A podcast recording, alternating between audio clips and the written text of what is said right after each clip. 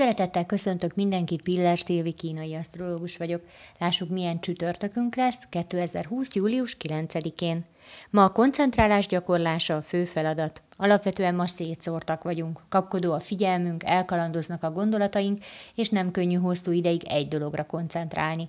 Kitartóak vagyunk, tehát újra és újra neki kezdünk valaminek, de a vége mindig az, hogy már más csinálunk, és megint letértünk a tervezett útról.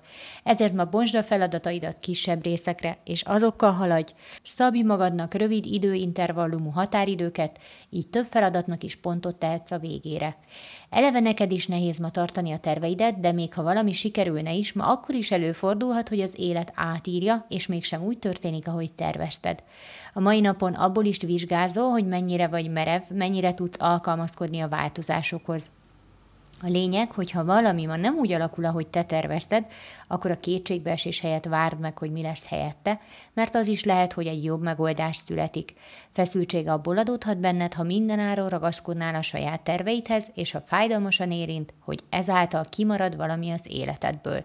Engedd el ezeket a gondolatokat, és légy nyitott az új tapasztalatokra. Köszönöm szépen, hogy meghallgattatok, legyen nagyon szép napotok, sziasztok!